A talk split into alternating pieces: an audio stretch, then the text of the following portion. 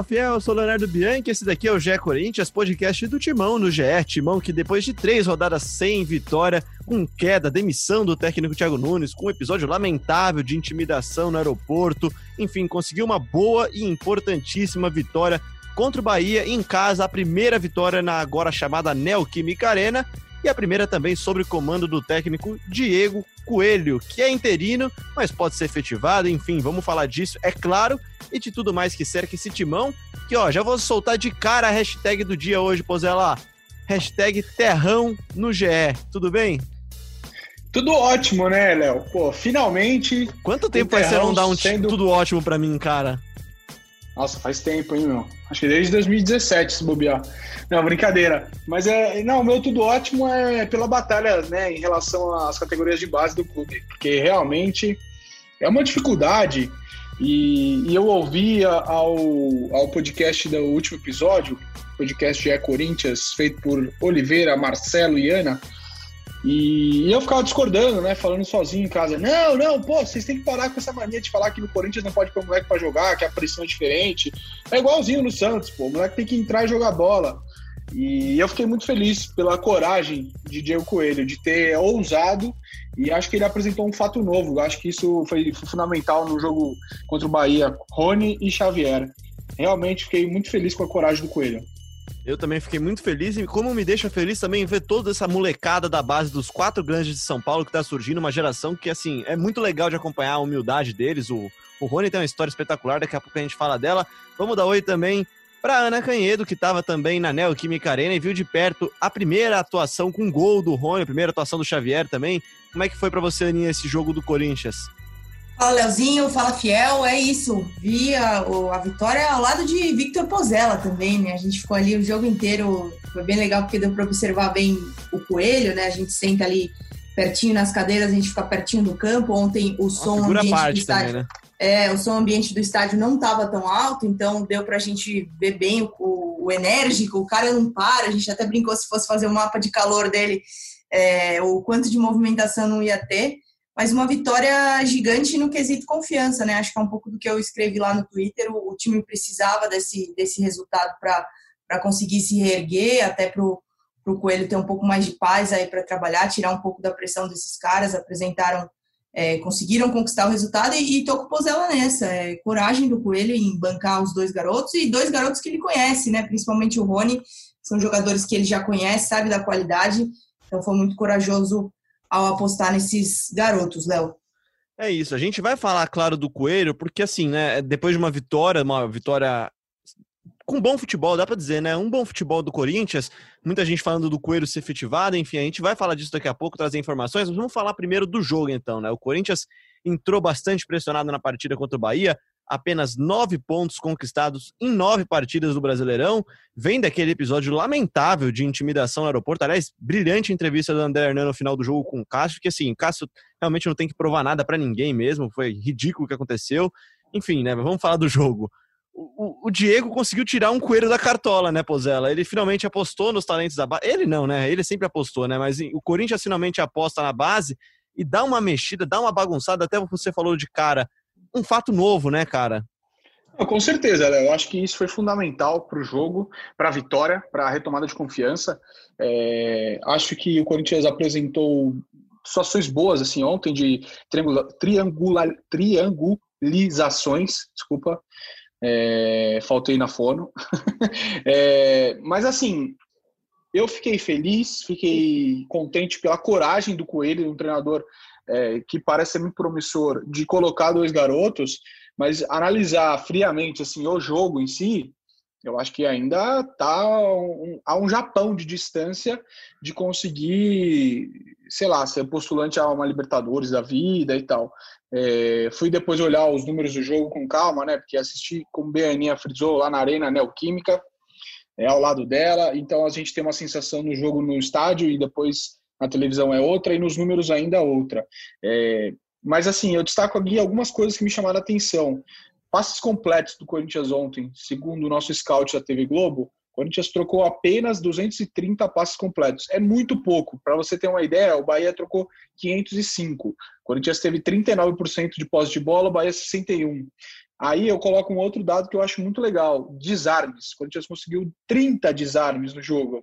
Aquela minha frase brincando, brincando não, falando sério, mas com uma analogia bem exagerada, é claro, dizendo que todo camisa 10 do time adversário, quando enfrenta o Corinthians, parece o Zidane, ontem não aconteceu.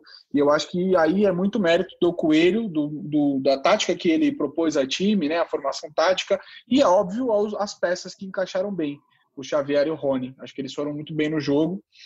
Mas, óbvio, dentro de um cenário como esse, o Corinthians finalizou só 10 vezes, Bahia 22, é, ainda é muita finalização para o time adversário. Se você pega um time um pouco é, mais capacitado, certamente faria mais gols. É, o Cássio foi bem no jogo. Então, assim, óbvio, foi muito bom, mas eu, eu tô sendo um pouco chato aqui, mas é tipo, é, baixa a bola, calma lá. Foi bom para retomar a confiança, mas ainda é muito longe do que eu imagino que a gente queira ver de um Corinthians é, melhor postado, jogando melhor e com controle do jogo. É, exatamente, eu, eu tô com o Pozella e aí eu acho que tem que destacar algumas coisas positivas e negativas desse jogo. Começando pelas positivas, uma coisa engraçada que a gente conseguiu observar do Coelho ali é ele falando da batida de falta do Otero, né?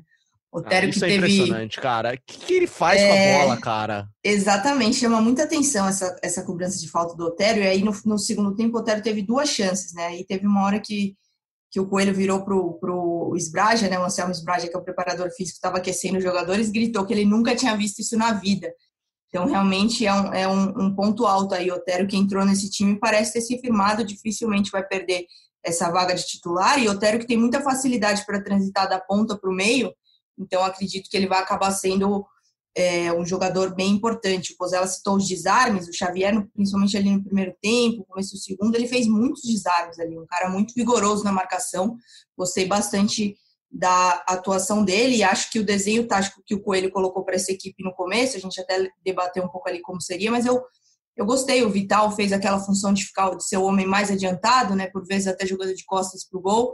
É, achei que supriu a necessidade, o Corinthians estava sem centroavantes mais experientes, né? Bozelli e Jô não estavam à disposição, então achei que o Vital supriu bem essa necessidade do elenco. Aí até a gente estava discutindo sobre, falando um pouquinho ainda do jogo, a gente discutiu sobre Everaldo, né? Everaldo fez um primeiro tempo que eu achei muito ruim, pouco participou do jogo, mas no segundo tempo ele se mostrou muito voluntarioso na marcação, assim, acompanhando as jogadas até linha de fundo se se fosse preciso e e quando ele saiu do jogo também ganhou um abraço do Coelho, que eu acho que diz muito ali de, de recuperar a confiança do jogador, de tentar trazer o jogador de volta para o grupo. Então, são alguns dos ponto, pontos altos.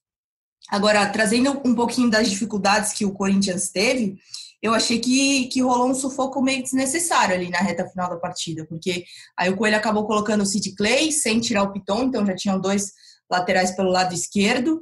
É, também colocou o Bruno Mendes, tirando o Otero, colocou mais um zagueiro, então eram três zagueiros e quatro later, é, e três laterais, né?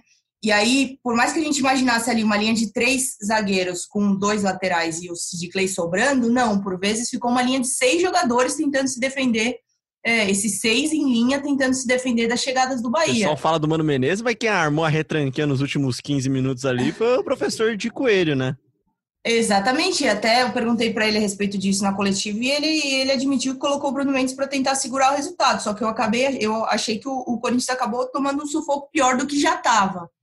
Então, acho que são coisas aí para corrigir. Lembrando que o Corinthians agora só volta a campo na próxima quarta-feira na Ilha do Retiro para enfrentar o esporte. Então, ele vai ter dias de treino. A gente precisa discutir também a jogada ensaiada do primeiro gol, mas acho que eu já estou falando demais e a gente vai ter tempo para falar sobre tudo isso lá.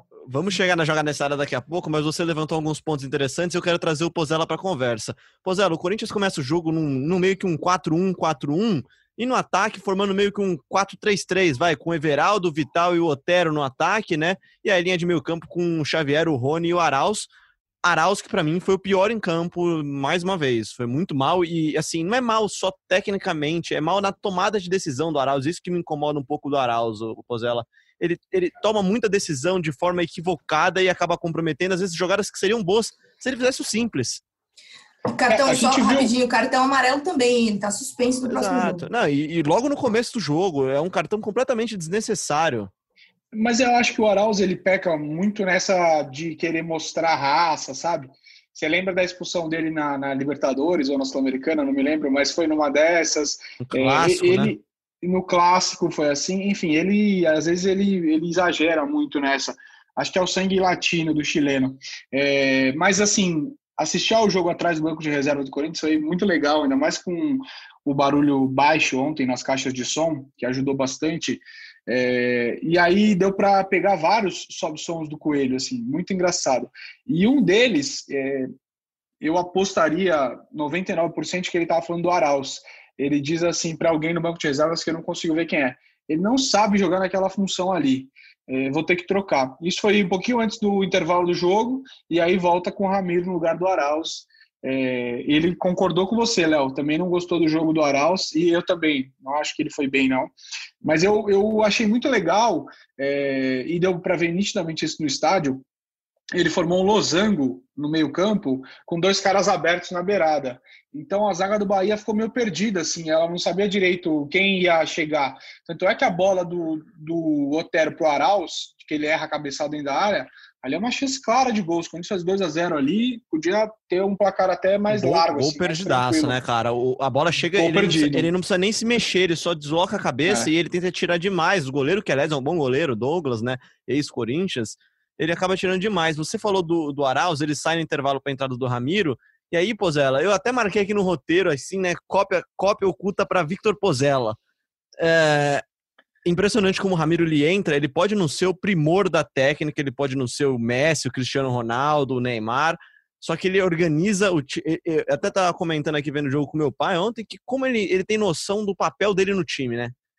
Não, ele, ele, ele, tem clareza o, do jogo. Se o Ramiro trabalhasse no hospital, ele ia ser é, pronto socorro. Ele estanca qualquer cirurgia. Chegou um acidente. Meu Deus. Tá no Ramiro. Pena que já tá tem a hashtag Ramiro. de hoje, cara. Pena que tem a hashtag Terrão no GE hoje, mas, mas é isso, cara. Mas, porque o Fagner sofreu. O Fagner ele, sofreu ele, muito no primeiro tempo, no primeiro tempo da partida. Ele estanca sangramento, ele age rápido, ele é muito inteligente taticamente. Eu entendo que o torcedor é, não acha o Ramiro nada demais, que ele não, não faz gol, não dá assistência, não, não é aquele Xavier como volante, não é o pegador, mas ele é, é, assim, sério, é muito inteligente taticamente. Ele faz uma leitura de jogo muito boa e ele sabe o que, que ele tem que fazer pro, pro, para a engrenagem não, não tem nada a ver, mas tem a ver com a importância tática que tinha, por exemplo, o Romero no Corinthians, que dava Eu falei isso, mas você me xingou no Twitter. Falei que o não. Ramiro é o Jorge Henrique barra Romero 3.0. Eu falei isso, mas 1. você 0. me cobrou. Não, é porque eu tenho minhas críticas à forma como o Ramiro lida com a bola. É diferente. Mas sem a bola, ele tem uma importância tática muito boa mesmo. E no primeiro tá, tempo. Tá dizendo que o problema do Ramiro é a bola, é isso? Ele não é um gênio da bola, ele não é um gênio do futebol, mas ele sabe jogar, ele sabe do esporte, sabe? E, e, e... Então, mas ele, mas ele compensa esse, esse, o fato de não ser um craque no esforço, na organização, Perfeito. na leitura de jogo, no posicionamento. É um é dos cara, líderes desse É o cara que eu quero também. no meu time, por exemplo. Porque eh, Exatamente, na pelada, é eu útil. escolho. Na pelada, na pelada, na nossa pelada de sexta-feira, Pozé, eu escolho ele porque assim eu posso deixar o Kleber Machado correr sozinho no ataque. Eu posso deixar o Pozella armar o jogo. Exatamente. Ele é muito Pozella é centroavante goleador, por favor, hein? Respeito histórico. É que, é que o nível da pelada é, é um pouco mais baixo. E aí dá até para jogar na meiuca ali, Aninha. Mas realmente, no jogo Tem que voltar valente... pro meio para fazer a bola chegar. É, é, mais ou menos isso. É o nosso, é o nosso Jô, é o nosso Jô da Berrini. Então, mas falando do primeiro tempo ainda, o Corinthians, eu fiquei com a impressão, Aninha, que o Corinthians sofreu muito com bola parada e com as bolas do lado direito, até pela boa atuação do bom lateral. O Corinthians vai ficar de olho nesse lateral aí. Como é que é o nome dele mesmo? É Juninho Capixaba, né? Cara, melhor você não deixar o Pozella falar disso, porque a gente passou boa parte do jogo comentando a respeito desse jogador. Mas realmente, Léo, é, eu acho que não só no primeiro tempo, acho que no segundo tempo o Bahia também chegou bastante, é o que a gente já falado de chegar, das chegadas, principalmente ali na reta final do jogo. É, acho que o Corinthians sofreu sim, mas acho que também é um processo de, de readaptação ali, porque o time estava muito modificado, não só as peças, mas também taticamente, né? Acho que é um processo de entrosamento, é, de, de você mudar essas peças e ter tempo para elas se adequarem mesmo. Até porque pelo lado direito estava jogando o Otero, até surpreendeu é, porque o Otero disse que preferia jogar pela esquerda, mas passou o jogo ali pela direita junto com o Fagner. E bate o Bahia com as duas, também... né? Tanto faz. Ele pega com a esquerda e bate, pega, bate com a direita, tanto faz. Mas eu acho que ali é uma tática para segurar o Nino Paraíba lá, né? Quem é mais rápido para fazer isso seria o Everaldo. Colocasse o Otero lá, o Nino ia, ia aparecer o Wisan Bolt. Exatamente, até é o que a gente falou, que eu falei do Everaldo, né? Porque no segundo tempo, que ele correu ali para segurar o Nino, é, teve até uma jogada que o Nino poderia receber nas costas do Everaldo, não recebeu, na sequência do lance o Everaldo disparou em, em, é, para o ataque e acabou sofrendo a falta do próprio Nino, que foi uma das que o Otero cobrou e o, e o Coelho falou aquilo que a gente já contou sobre a batida. Então, acho que é uma questão de organização também, o Bahia, e méritos do Bahia também, Léo, porque o Mano Menezes foi só o segundo jogo dele, mas também organizou né? muito bem. É, um jogo de uma organização tática bem interessante. Então, acho que tem, é, tem essa questão do Corinthians se entrosar, essa mudança de esquema, mas também é, méritos do Bahia, um time muito bem organizado e, e um ótimo treinador, que é o Mano Menezes. A gente já conhece a qualidade. É, eu sou um pouco suspeito, eu sou muito fã do jeito que o Mano Menezes organiza os times. Pode não ser o primor do ataque, mas ele sabe organizar um, um bom time, um bom elenco. É, falando então sobre Rony Xavier, que foram os grandes assuntos do Corinthians na, nas redes sociais hoje, entrevista espetacular do menino Rony, que tem uma história linda, uma história maravilhosa, contada no GE já hoje, já tá, tá lá no site. O Rony também deu entrevista pro Pozella também hoje. Daqui a pouco a gente vai rodar um trechinho do Rony aqui, que mandou uma participação pra gente aqui no GE também, no GE Corinthians. Só que assim, né, cara, que personalidade dos meninos, Pozella. E aí eu chamo você exatamente por isso, cara, porque você é um dos caras que mais defende que não existe essa de pressão.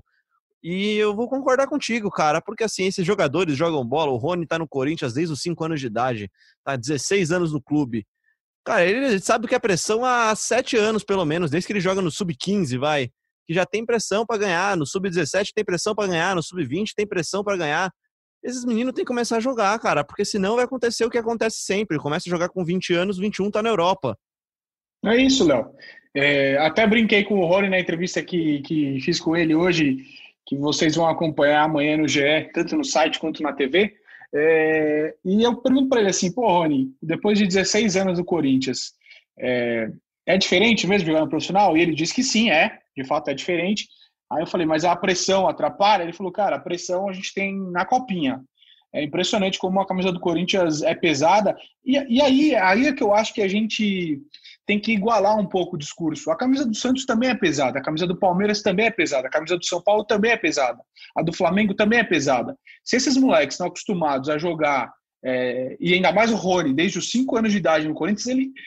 Assim, se você perguntar para quem, quem entende melhor o que é Corinthians, o Ederson, que tentou dar uma caneta para trás do Maracanã, o time sem passar do meio-campo com 15 minutos de jogo, ou para o Rony, que está lá desde os 5 anos de idade. É, eu não estou nem discutindo a qualidade entre eles, mas eu tenho certeza que o, quem tem mais concepção e contexto do que é Corinthians é o garoto que está lá desde os 5 anos de idade, entendeu? Então, eu acho que é, eu não consigo concordar, mas essa é uma opinião. É, respeito quem pensa diferente. Mas eu acho que esses moleques têm que jogar. O Piton entrou numa fria é, no começo do ano. Acho é uma não, fria? É, depois... é, uma fria ou é uma oportunidade? Eu vi gente falando disso, acho que até no Seleção é Sport TV. É, é uma William, ou é uma oportunidade? Pô, é uma puta oportunidade. William, o William, que hoje está no Arsenal, fez carreira na Europa, ele subiu em 2007. A primeira vitória na história do Corinthians na Arena Baixada contra o Atlético Paranaense é total responsabilidade do William, que jogou naquele time que é um dos piores times da história do Corinthians. É, e ele conseguiu se destacar a ponto de ser uma das maiores vendas do Corinthians né, na história. É, ficou agora atrás do Pedrinho. Mas, assim, é uma oportunidade. O Bruno Bonfim, o Dentinho, ele conseguiu jogar, ele subiu, momento conturbado, depois fez um ataque com o Ronaldo, se destacou. Eu acho que, obviamente, que é muito característica pessoal. Tem jogador que vai sentir muito mais a pressão e que não vai dar certo no Corinthians, mas não dá para abrir mão de potenciais talentos no time profissional só pela desculpa de, ah, mas no Corinthians é diferente, é muita pressão.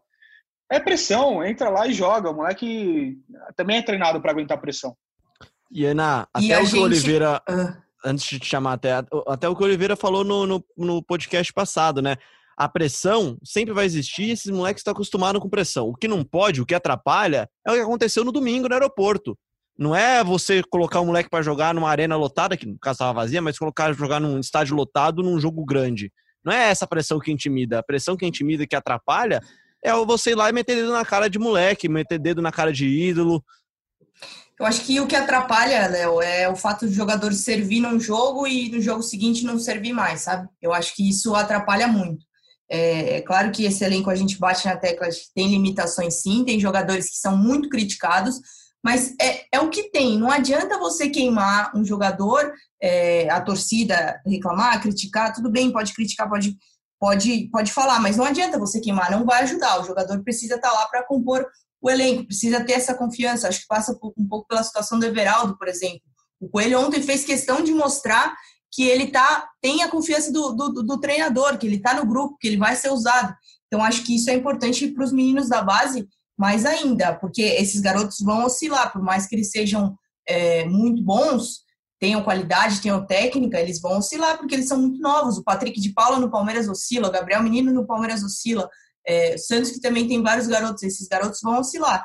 E eu acho que cabe à torcida e cabe ao treinador, e aí eu acho que o Coelho é um dos, mais, um dos melhores para fazer isso dentro do Corinthians, entender essa oscilação e saber escalar, saber o momento de usar, enfim. Acho que isso é um processo importante e acho que por isso muitos treinadores têm medo de usar tanto a base assim no Corinthians como se usa no Santos, que a torcida já está acostumada com esses meninos, com esse processo de maturação.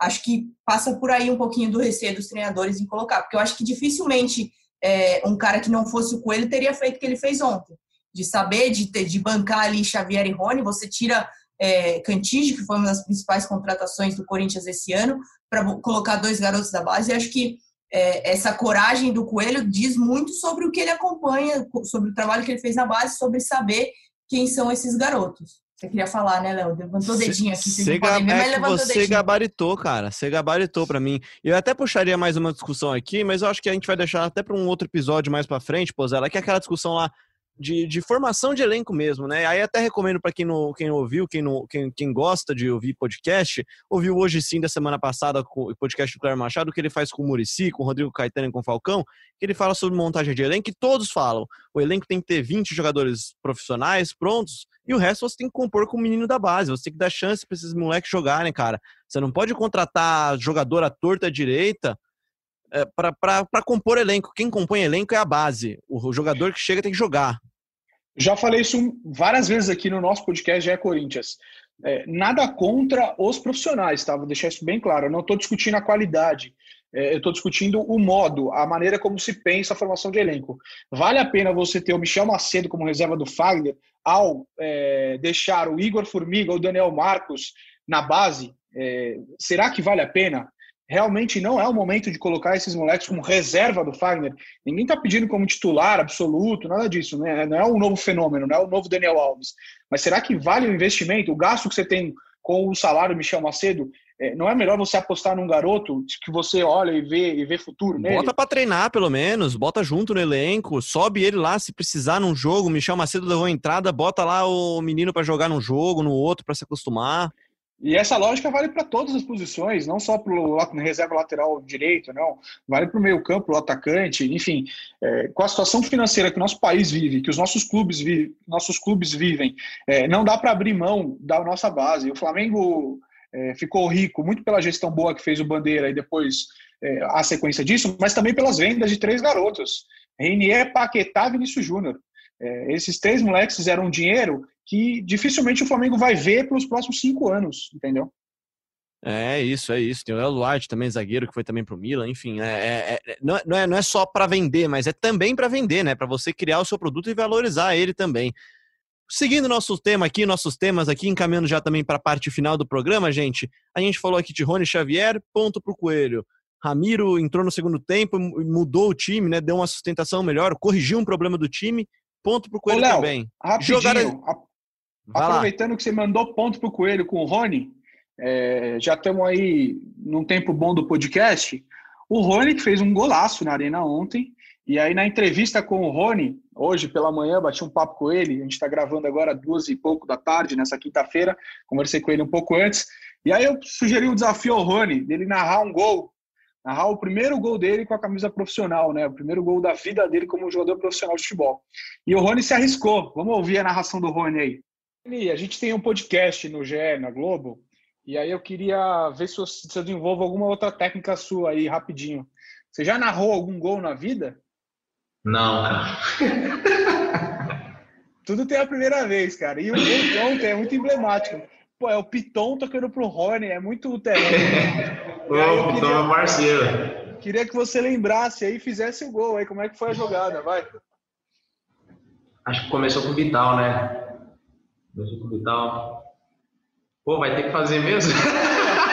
vamos lá, vamos lá, vai. Vamos, vamos, vamos se arriscar, vai. Vital, Vital com a bola. Toca para Otero. Otero levanta a cabeça. Inverte o jogo para o Piton. Piton domina. Dá o drible para dentro, em cima do lateral. Vê o Rony, toca no Rony. Rony domina. Chuta. Gol! oh, excelente. Ah. É isso, eu falei para ele depois, Léo. Rony, daqui uns 30 anos, se sua carreira der muito certo, você não quiser mais trabalhar com futebol, investe na carreira como narrador. Né?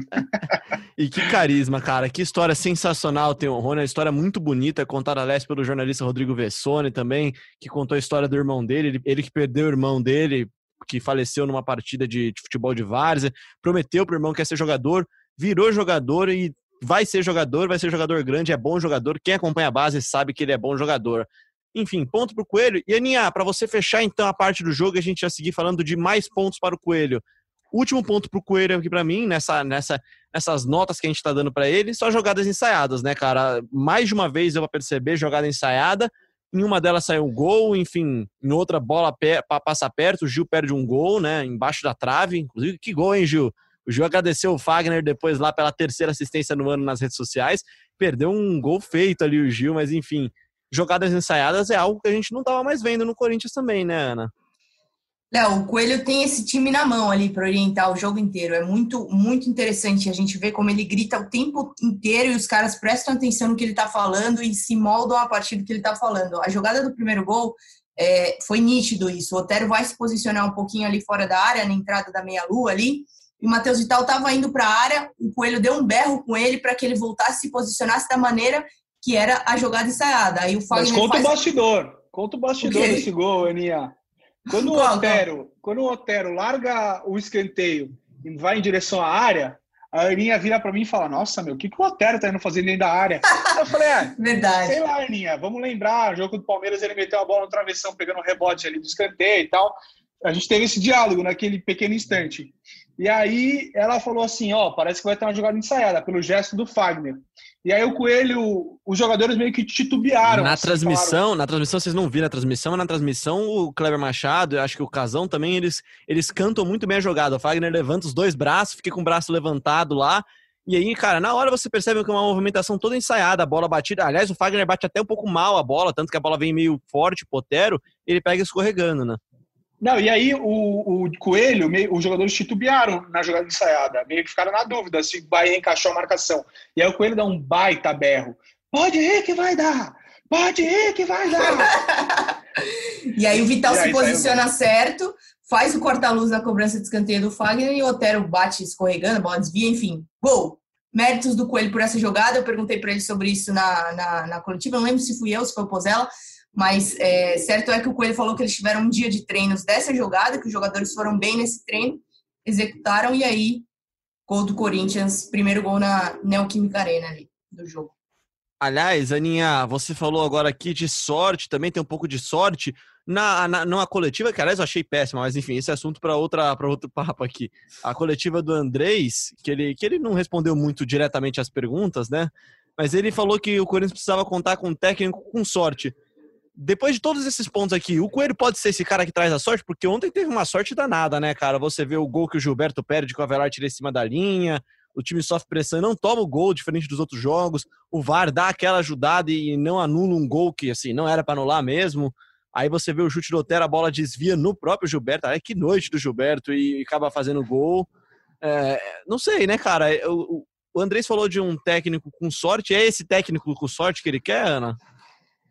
Cara, o, o, Coelho ontem mostrou ter, ter um pouquinho de sorte também, mas é, é, muito, muito trabalho ali que ele pode desenvolver com, com esses garotos da base, conseguir fazer com que esse elenco jogue melhor, é, usar jogadores que não estavam sendo usados pelo Thiago Nunes. Então, acredito que o Coelho tem chance sim de ser efetivado, Léo. Já avançando um pouquinho no que você falou, é, é claro que o Andrés deu uma coletiva, disse que queria um técnico mais rápido possível, Mas é o mesmo Andrés que confia muito no Coelho, que vê o Coelho com potencial futuro aí dentro do Corinthians. Então existe. Que ele quer, né? É... Ele quer que dê certo, mas assim, é falta, acho que falta até um pouco de coragem e também um pouco de prudência para não queimar o Coelho também, né, Ana? Exa exatamente, porque você imagina, você efetiva o cara e aí ele perde dois, três jogos seguidos, você vai ter que demitir ou pelo menos tirar e voltar ele para o sub-20. Então, acho que é um processo que exige cuidado. A gente até colocou uma matéria no ar hoje, aí muita gente, é, algumas pessoas perguntaram: ah, então quer dizer que o Corinthians só é, agora se baseia em vitória para contratar o técnico? Não é isso, mas o Coelho precisa mostrar alguma coisa, precisa mostrar que tem essa possibilidade de fazer com que o Corinthians jogue melhor, para que essa ideia de, de efetivá-lo seja amadurecida. Não adianta você é, querer o coelho e no, ele não conseguir fazer acontecer, né? Então, eu acho que é um processo, acho que ontem ele colocou o primeiro tijolinho para que isso aconteça, eu acho que é uma, uma construção aí do que vai ser apresentado nas próximas semanas, e antes de eu deixar o Pozella falar, existe também um, um fator de que o André só está no cargo até dezembro, e ele só vai contratar, se contratar um técnico, até esse período. Então, para você achar um cara de bom nível, que aceite usar as categorias de base, é, que entenda esse momento que o Corinthians está passando, que absorva tranquilamente a pressão que esse time sofre há bastante tempo. Eu acho que é uma missão um pouco, para não dizer bastante, complicada. Então, acho sim que, que o Corinthians pode olhar com, com bons olhos para o Coelho. Totalmente de acordo com o que a Aninha falou, e é isso mesmo. E, e, o que o torcedor tem que entender é que o Andrés, ele tem um milhão de defeitos, algumas qualidades. É, ele, ele usa muito bem a narrativa, o jogo de palavras. A coletiva que ele deu ali, é, é um show de, de narrativa e, e, uso das palavras para o que ele tem interesse. Então, qual que era a situação? Os jogadores ele constrói a pauta, né, cara? O Andrés ele, ele, ele é, é muito bom nisso de construir a manchete, né? Os jogadores foram acuados no aeroporto pelos torcedores depois da demissão do técnico, é, cuja narrativa da demissão do técnico tem muito a ver com a postura dos jogadores em relação ao Thiago Nunes. É, eles, eles teriam sido fundamentais para essa mudança. É, o Andrés, obviamente, ele não vai jogar os jogadores para a torcida, vai falar, não, é realmente, eles demitiram o treinador, é, vão lá e vão cobrar eles, vão fazer isso, etc. Não vai. Óbvio que numa coletiva ele vai falar, não, a responsabilidade é toda minha, os jogadores são sérios, estão empenhados, e é, e é normal que seja assim. E da mesma forma, ele fez isso com o Coelho. O Coelho é o treinador do Sub-20, nananã. Ah, pode ser que o treinador chegue amanhã, daqui uma semana. Até o jogo de ontem, é, nenhum dos treinadores é, cotados tinham sido consultados nem Dorival, nem Silvinho, nem Dunga, nem Felipão, nenhum deles tinha sido conversado, nada, absolutamente nada disso. Então é, é muito uma cortina de fumaça, assim, é muito uma narrativa construída para proteger o coelho, para dar liberdade para o coelho colocar dois moleques lá. E se desse errado ontem, e de fato, quando ele tivesse perdido e aí ele tivesse que ir aí era assim, ah, técnico do sub-20, né? É, é, isso, ele tá, ele tá protegido, tá respaldado. Ele é o técnico sub-20 e, pô, acontece, ele ainda não está pronto. Então, é um, é um jogo de palavras que o torcedor tem que entender e nem tudo que presidentes, assessorias falam é o que está acontecendo de verdade. É, né, uma versão pode não ser a verdade absoluta dos fatos. E para isso que vive o jornalismo. A gente está aí tentando descobrir, pesquisando e apurando. E a ideia é sim manter o coelho, né? Como a Aninha falou, e, e a gente está tá bem em cima dessa. A ideia não é trazer um treinador, até porque, por mais que o Andrés fale que pô, até dezembro ele é o, é, o, é o presidente, se ele quiser contratar um técnico por um ano, dois anos, o problema é dele. Ele não pensa assim, ele não vai fazer isso. Ele sabe que isso é muito prejudicial ao Corinthians, a não ser que seja uma necessidade extrema. O Corinthians caia numa situação muito ruim e ele tenha que buscar um treinador. Mas se o Coelho, de repente, vai, quarta-feira que vem, belisca mais uma vitória no Recife, é, o trabalho começa a surtir efeito. Não é só a vitória, é, é, a postura, é a mudança, é a confiança. O Everaldo conseguir fazer 45 minutos bons. Tudo fazer, isso conta. Fazer o elenco render mais, né? Fazer, acho que isso é uma parte fundamental para técnicos brasileiros. Fazer com que o elenco renda mais, porque aqui não há tanta opção. Não é que nem no Barcelona, que mesmo num time numa draga danada, o cara olha pro banco e tem o Griezmann. Aqui não tem o é. Griezmann, cara. Aqui, aqui ele tem que criar soluções, né? E isso, aliás, acho que é um mérito do Thiago, Ana, porque o Thiago, mesmo com todos os problemas, nunca foi lá reclamar do elenco, né? Ele, ele vai lá e achou soluções, encontrou algumas soluções interessantes até no elenco, e agora o Coelho chega e também encontra soluções. Falando sobre essas semanas livres que o Pozella falou, o Corinthians agora joga na quarta-feira que vem contra o esporte na Ilha do Retiro. Depois, mais uma semana de treinamentos para enfrentar o Atlético Goianiense em casa. E aí começa a mini maratona com quatro jogos aí em 15 dias. Só que depois já volta a ter mais uma semana de livres de treinamentos também. O que, que isso representa para o Corinthians, Ana? E o que, que, que, que essas semanas livres podem ajudar a fortalecer ainda mais a ideia do Coelho? Fortalece ele, né? Isso daí. Com certeza, Léo, com certeza. Porque se a gente pensar que em um dia de treinamento específico de uma jogada ensaiada, ele conseguiu fazer com que esse time botasse a bola na rede fazendo essa jogada, é, com certeza essas semanas vão ser importantes para ele conseguir desenvolver o trabalho, para fazer o time jogar da maneira que ele quer. E para mim não é, ah, você está falando porque ganhou, mas não é isso. Eu acho que entre a derrota para o Fluminense e entre essa vitória para o Bahia, muita coisa já mudou, assim, em relação do Coelho conseguir colocar pouco a pouco algumas ideias, principalmente essa ideia do, da dupla de volantes é, da base, enfim, acho que são coisas que ele vai amadurecendo aí, com certeza. Na quarta-feira a gente já vai ver um, um, time muito mais com a cara dele do que foi é, ontem. Então acho que essa semana, essas semanas de trabalho são sempre importantes para ele conseguir desenvolver a ideia. E é exatamente o que ele falou, o que o Pozella falou. É, se ele vai lá no Recife, consegue mais uma vitória e aí ele vai ganhando tempo para trabalhar. Acho que o Corinthians não precisa ter essa ansiedade para, ah, eu preciso de um técnico agora. Pô, já não deu certo com o Thiago Nunes. Então calma, pensa um pouco, não tem por que fazer a, a coisa de maneira desesperada. Só dois conhece... jogos esse mês ainda. Tem mais dois jogos só esse mês. Então, assim, esse Exato. não é esse mês que vai acabar com o Corinthians. Exatamente, o cara conhece os jogadores, os jogadores gostam dele, o cara conhece a base, não, não tem por que ter desespero para achar um outro, um outro técnico só para falar que tem um técnico de nome no Corinthians, entendeu? Eu acho que é, é preciso é, reconhecer, baixar um pouco a bola no sentido de, de, sem ganância de querer ter, querer ter um técnico por ter, entendeu? Trouxe o Thiago Nunes, não deu certo, comprou, tentou comprar essa grife aí do Thiago que ele tinha no Atlético Paranaense, um cara que foi muito campeão lá, é, já não deu certo, então agora calma, pensa, vamos pensar, é, ver o que pode ser feito através do trabalho do Coelho, e aí com certeza, tendo essa semana para trabalhar, é, é, natural que ele seja cobrado por um, por um desempenho bom do Corinthians fora de casa na, na próxima semana. Pozela, me lembra uma coisa agora aqui, que o próprio Thiago Nunes, ele foi interino até ser campeão da Sul-Americana, né, cara, lá no Atlético também. Ele, ele foi interino por seis meses e aí assinou o contrato pro ano passado ser técnico do Atlético, aí foi campeão da Copa do Brasil, né? Exatamente, Léo. Interino até ser campeão da Sul-Americana. E vou te falar que isso é um dos motivos que chateou bastante o Thiago Nunes é, na mudança dele de Atlético Paranaense para o Corinthians. Pô, os caras não confiavam em mim, né, né, né porque acho que diferente do que está acontecendo no Corinthians, que o Coelho certamente tem um respaldo interno com a diretoria. Ele eu acho sabe que o que está acontecendo, né? Ele sabe por que, que o Andrés vai na coletiva e fala aquilo. É, não é tudo sem querer. É, então, é isso, é, é, normal. Eu acho que é, é, é, muito saudável e é muito inteligente da parte do Andrés e da diretoria não sair correndo feito um maluco para contratar um técnico agora. A troco do quê? A dizer, ah, tem um técnico de futebol assim, assim, assado. Isso não ganha três pontos, não. E, e a última experiência do Corinthians, mais do que serviu para mostrar isso, né?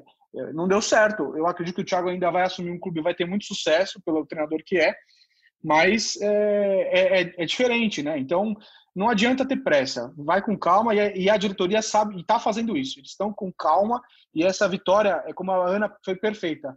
Ele ganhou tempo. Ele tá ganhou bem, tempo. Ana, hoje, né, cara? A Ana, a Ana, grande fase. Obrigada, da... caras. Ah, hoje sempre, né? Não, hoje não, desculpa, hoje não. A grande temporada da Ana Canhedo.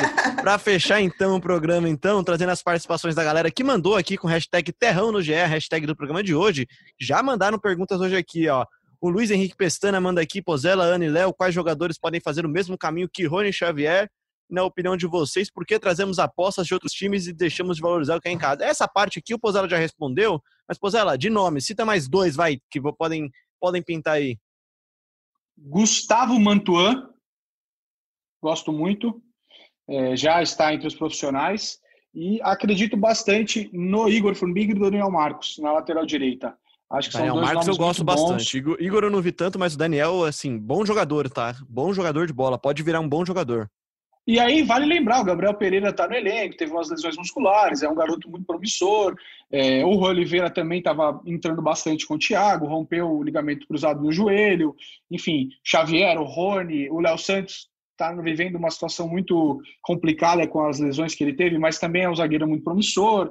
É, o, o Piton já está na lateral esquerda. Então você começa a ver o Corinthians completamente preenchido por garotos, né? E Ana, Isso tem, é muito bom. tem o Aubameyang misturado com o Jô também, né? Que você citou aí. Grande Cauê. Vocês gostaram do meu título, né? Vou dizer que Eu recebi nos dessa... 10 grupos, tá, cara? Diferente essa manchete aí. É, pois é, eu falei com o Cauê ano passado, antes da torneio sub-17, se não me engano era a Copa do Brasil sub-17 que o Corinthians chegou e o Cauê era um dos, um dos destaques. É um centroavante interessante. Ele é interessante porque ele é bem novo, mas mesmo assim já passou pelo profissional do Novo Horizontino. Então é um jogador que já tem certa rodagem aí, pode aparecer como opção. É claro que nessa posição, com o Jô e o Bozelli bem, é, fica um pouco mais difícil para o Cauê, porque é uma posição que, pô, o Jô é, é cria do terrão também, e para mim é titular absoluto dessa equipe. Mas é um jogador para ter no elenco sim, Léo. É aquilo, né, cara? Em vez de você ir buscar um destaque do, do Asa de Arapiraca, você deixa o menino Cauê lá ter uma exatamente, chance, né? Quando, quando, precisar, vai ter chance esse ano. O Vitinho manda aqui, a base vem forte, hashtag a base vem forte. Deixa eu ver quem mais aqui. Uh, o Otávio fala que é um absurdo termos perdido nove meses com Gabriel Camacho, Ramiro Ederson e companhia limitada, tendo Xavier e Rony na base. O Coelho merece. Calma, calma, pois gente, é. calma. Ele Tira a pressão aqui. dos meninos. O Coelho merece tempo de trabalho só pela coragem de botar a molecada. Nessa parte eu concordo, ele merece um pouco de respaldo mesmo e tá tendo esse respaldo. O Gustavo sabe, faz uma pergunta aqui, Ana. Com o retorno dos desfalques, em especial Jô e Luan, como você acha que ficaria o espaço desses meninos aí no time titular? Acho que o esquema ou a escalação mudará muito. E aí eu vou emendar numa outra aqui, ó. Cadê aqui? Quem que perguntou para mim aqui se o Luan. Ah, aqui, ó, o Jean Nascimento, ó, ele fala aqui se dá para considerar o Luan reserva neste período, depois agora que ele volta, agora depois desse período de lesão. Acho que não. É, eu, é, eu também acho que não. Acho que a escalação em relação a Xavier e Rony não muda, porque não é a mesma posição ali, né? Muito provavelmente o, o, o Lua, se tivesse à disposição ontem, disputaria com o Arauz essa vaga. Mas eu acho que não, porque justamente por isso, porque eu não vejo o Arauz suprindo essa, essa necessidade no meio-campo. E aí, se a gente fosse pensar, o, o Pozella citou o Mantua, seria mais um jogador para essa função. Mas acredito que o Lua voltando, ele volta para esse time sim, Léo. É claro que ele vai precisar render, vai ser cobrado, vai voltar tudo que era antes dele ter esse estiramento na coxa direita. Mas não vejo ele como reserva do Arauz, não. Vejo ele como titular. Só uma coisa, Aninha, que, que eu estou muito na dúvida, mas assim, do que eu acompanhei do Mantuan para mim, ele é um cara que a, até atuou como camisa 10, mas para mim, originalmente, Aberto, ele é um cara né? de beirada, é, principalmente pelo lado esquerdo. Muito forte, muito driblador, ele corajoso, vai sempre pro drible. Mas eu até tive uma conversa no, no Twitter com outros amigos jornalistas que acham que ele é muito mais um camisa 10. Eu discordo. Eu acho Também. que ele vai jogar pela beirada. É, eventualmente pode até fazer a função ali, mas eu acho que a posição original dele é um, aquele meio atacante aberto. Anos 90 ele seria um segundo atacante muito bom. Ah lá, não tô comparando o jogador, mas seria o Bebetinho. Mas para ser aquele cara que recebe de lado ao invés de receber de costas para girar, né? Isso, isso faz muita isso. diferença. Não são todos os jogadores que conseguem fazer isso e acho que isso é uma das boas características do Luan, aliás, tá? Receber a bola de costas e conseguir girar para distribuir o jogo. Quem sabe para o Gustavo Mantuan, que está subindo aí, tá, tem tudo para dar sucesso também, para fazer bem. O Rafael. Só uma aqui... informação, né, Léo? Rapidinho, antes do próximo, ah, da questão do efeito suspensivo do Jô, né, Aninha? Te perguntaria Corinthians... disso daqui a pouco, mas vai lá. Oh, desculpa, perdão. Não, o Corinthians planeja ter o Jô em campo na quarta-feira lá no Recife contra o esporte. É, eles estão esperando aí para um retorno, já fizeram um pedido de efeito suspensivo. Se tudo der certo, o Jô joga na quarta, até porque o Bozelli está voltando ainda da lesão, ainda não está apto, né? Se, se, o Bozelli tivesse com ritmo de treino de jogo, poderia é, jogar na quarta-feira, mas eu acho que só com uma semana de treino ainda é apertado para o Bozelli retomar o ritmo que tinha antes. Só completando essa informação do Bozella, é, a gente está gravando podcast hoje, quinta-feira, e foi a primeira vez que Bozelli e Luan fizeram trabalhos no campo com a fisioterapia desde a lesão. Então, chance aí, pelo menos, para eles estarem no banco de reservas na próxima quarta. É isso, essa é uma das vantagens que o Corinthians tem. Claro que o torcedor preferia estar disputando Libertadores, não tenho nenhuma dúvida disso, mas é uma das vantagens que o Corinthians tem de ter um calendário menos inchado nesse segundo semestre, que vai ser para lá de corrido, para lá de compromissado, bastante coisa rolando. Ó, o JH Ferraz manda aqui, bom dia, boa tarde, noite. Baseado no mercado, não é melhor manter o coelho, a gente já falou mais ou menos disso aqui. E ele fala uma coisa legal, viu, Ana? O Corinthians tem o melhor ataque do Brasileirão. melhor ataque do Brasileirão, 15 gols junto com o Internacional. E quem mais aqui? Deixa eu dar uma olhada aqui na tabela, Pozela. São 15 pontos junto com o Internacional e. Só? Ah, tuitei isso hoje. Não, peraí, peraí. Tuitei isso hoje. Junto com o Vasco. Junto com o Vasco também, o Vasco de German Cano. E o melhor é que o saldo de gols é negativo, né? De menos um. Ou seja, então, é isso que eu ia falar, porque segue naquela de que só não tomou gol nesse Brasileirão no jogo contra o Grêmio, no empate em 0x0 lá no Sul. Né? Todos os outros trave e o pênalti, né? É, todos é. os outros jogos tomou gol. Então, essa, isso aí precisa ser corrigido também. E passa um pouco pelo que a gente falou do sufoco que tomou ali no fim do Bahia, do fato de tomar dois gols. É, isso aí precisa ser corrigido. É isso, e tempo terá com ele agora, terá uma semaninha de treinos, coisa raríssima no futebol brasileiro, ainda mais raro nesse durante pandemia, não pós-pandemia, né, mas pós-quarentena, né, depois dessa volta do futebol, o Corinthians, enfim, começa a ter um pouquinho de tempo para treinar e quem sabe o Coelho consegue dar uma ajeitada nesse time. É claro que você acompanha tudo o que acontece na vida do Timão lá no GE com a Ana Canhedo, com o Vitor Pozella, com o Marcelo Braga, que agora está entrando mais tarde hoje, então não participou aqui. O Cassucci volta de férias em breve também, né? Depois de derrubar um técnico Pelo amor de Deus, né? Tá na hora na já, né? crise, né? ele volta. Aliás, aqui, ó, fica aqui meu abraço pro Marcelo Braga, que criou uma infame hashtag para mim na semana passada, no, no, podcast passado. Eu me recuso a pronunciar ela aqui, como eu me recuso também a dizer o nome das pessoas que mandaram mensagem nela também. Chinelo, Léo Chinelo. É. Chinelo Isso daí é coisa da Ana Canhedo, cara. Isso daí é coisa da Ana Canhedo. Aninha, obrigado pela sua participação aqui em mais um Gé Corinthians. Valeu, Leozinho, valeu, Pozella, valeu, Fiel. É isso. Estamos aí, vamos acompanhar os desdobramentos desse trabalho do Coelho no Corinthians, ver aqui que a base do Timão nos reserva aí para os próximos jogos. Se o Corinthians de fato consegue manter essa reação no, no Brasileirão, Leozinho. Valeu. Se segura aí na cadeira, hein, Ana. Vi que você quase caiu agora há pouco aí. Se segura aí. você tinha que contar, né? Ah, óbvio. Pozela, grande abraço para você. Se não foi um, uma aula de futebol, pelo menos foi mais gostoso, foi mais agradável de ver o Corinthians. O Corinthians Bahia, um bom jogo de futebol. 3 a 2 assim, quanto tempo que a gente não viu um jogo legal do Corinthians, né? O primeiro da Neoquímica Arena.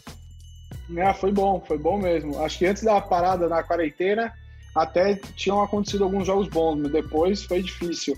É, bom dia, boa tarde, boa noite. Boa noite, como bem lembrou aí nosso amigo internauta, inspirado no jargão de Leandro Canônico, é, o, o homem do podcast do São Paulo. A máquina, é cara, a, máquina. a máquina, cara, um, um monstro sagrado.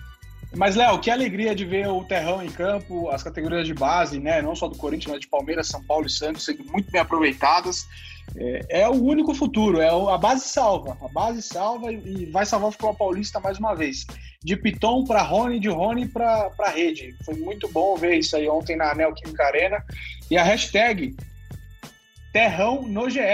E tem um homem que vai mandar um recado aí para você que ouviu bravamente até o último minuto desse podcast. Você vai ver que o menino Rony mandou um recado para vocês prestigiarem nosso, nossa edição. É isso, então. Quem vai encerrar o podcast hoje, depois dos nossos créditos aqui, será o menino Rony.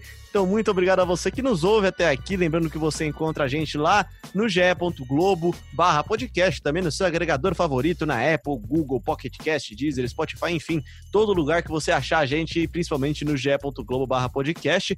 Você deve, pode se inscrever sempre no nosso canal, seguir lá o nosso programa, que aí você sempre sabe quando a gente tem episódio novo que agora teremos só na quinta-feira uma semaninha de folga, hein, gente? Que saudades que vai dar essa semaninha de folga. Pós-Corinthians e Esporte, Esporte e Corinthians, a gente volta aqui para falar com vocês, para fazer mais um programa muito especial. Hashtag Terrão no GE e quem manda o recado final pra gente agora é o menino Rony Moura, craque de bola, craque do Terrão. Prestigiem o podcast, hashtag Terrão no GE.